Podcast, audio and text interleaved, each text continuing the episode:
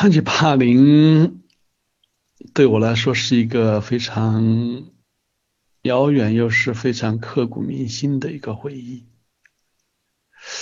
因为我觉得我从小，我记得如果是不是很错误的话，应该是从小学五年级到至少到高中，有个四五年一直都在享受霸凌。在高中期间呢，呃，肉体的霸凌比较少，但是呢，精神上的那种嘲讽各方面的。仍然是比较多，这种情况至少一直维持到高中毕业。我觉得从小可能我就是一个跟其他的孩子不是不是太一样的孩子，所以说会让很多其他孩子感觉到我跟他们是不合群的。很多他们欣赏的我不太喜欢，而我欣赏他们觉得很可笑、很假等等等等这些东西。比如说他们会喜欢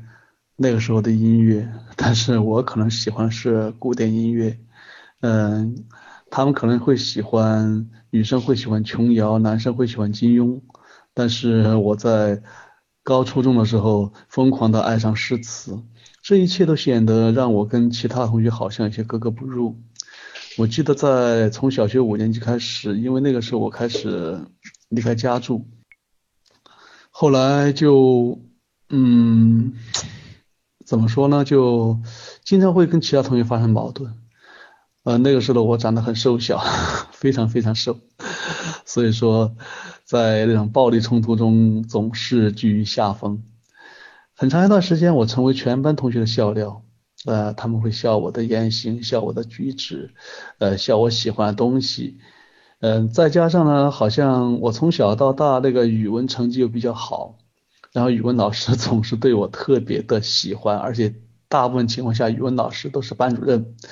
结果可能是从小的时候就有这种情况，就是我记得 可能二三年级的时候，旁边同学会因为语文老师的特别的宠爱。而在对我呢，嗯，非常的气愤吧。甚至小学二年级的时候，有同学拦在放学路上要打我，呃，说语文老师包庇我。事实上，那个时候我连包庇这个词都不知道，根本不知道什么情况。我记得到最艰难的时候，可能有一次，我不太记得清楚是小学二年级、小小学四年级或者三年级，我从家里面。带了一把刀，我说如果再遇到这种情况，我就捅捅死他。结果那个时候太小，那个刀太长，露出那个裤袋外。结果刀还没有抽出来，结果被被那个对方那个大孩子一把抓住，就把他扔得很远很远。不过从这个角度说，我倒是要感谢他。后来到到初中也是这个样子，我从来不会告诉父母。因为我知道这个是那个时候就知道，好像这是孩子世界，不应该跟父母有关。嗯，而且好像也不不认为父母能够帮得了我，也不会告诉老师，因为老师好像嗯也也感觉无法帮你，而且有时候会觉得可能被霸凌久了之后，你会觉得的确好多地方是你自己的错，所以说你无法去面对，也无法去申诉等等。这种情况一直持续到高中，到了高中之后呢，嗯，因为各种原因吧，呃，然后那个成绩很差，考上的是很差的班，然后也就说跟那些孩子就一起玩，呃，打架呀、斗殴啊等等，喝酒啊、抽烟啊，什么都来，呃，基本上就蜕变成我们传统意义上所说的那种坏孩子吧。然后后来呢，又又又是因为一位语文老师救了我，他把他他把我调到了他的班，是我们学校最好的班。但是一个来自于差班的孩子突然被调到好班，而且除了语文之外，其他的基本上一塌糊涂，当然是会引起很多人的怀疑。所以说，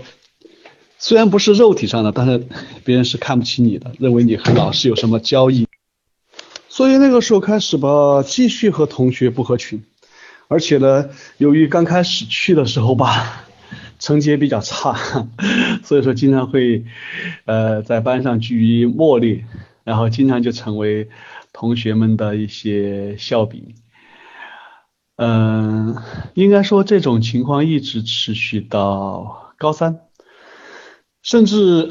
在大学毕业之后，呃，大学的时候，我知道，嗯，我们的一些同学，呃，都经常会给他们的大学同学讲，他们在高中的时候有个奇葩的同学叫夏坤，怎么怎么样，怎么怎么样，就那个时候都成为他们的一个笑话吧。不过，我觉得。从现在的角度来看，其实也许正应了那句话“塞翁失马，焉知非福”。那个时候，我就想的是，不管他们怎么看我，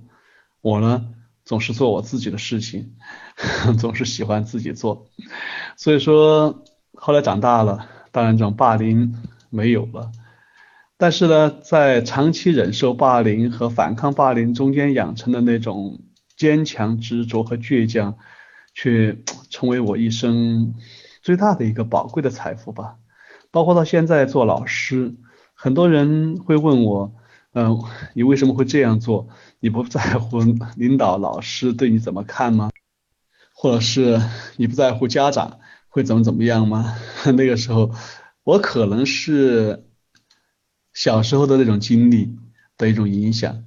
我觉得这些比小时候那种痛苦和孤独，其实都算不了什么。而且很多事情，如果你坚定了的话，时间会证明你是对的。也许这个时间可能会比较长，几年、呃十几年，甚至几十年。但是那个时候，我就经常用那个那本书呢，当世界年纪还小的时候那段话来鼓励自己。我也经常拿着这句话来鼓励我现在的孩子。我大致就是说，好像说洋葱、西红柿什么什么东西都不相信有南瓜这种东西，他们相信，嗯，不可能有这样的作呃蔬菜，嗯，而且肯定这个东西是完全虚构出来的。南瓜听了之后一句话都不说，默默的生长，这就是我从小时候的受到了霸凌中得到的启示。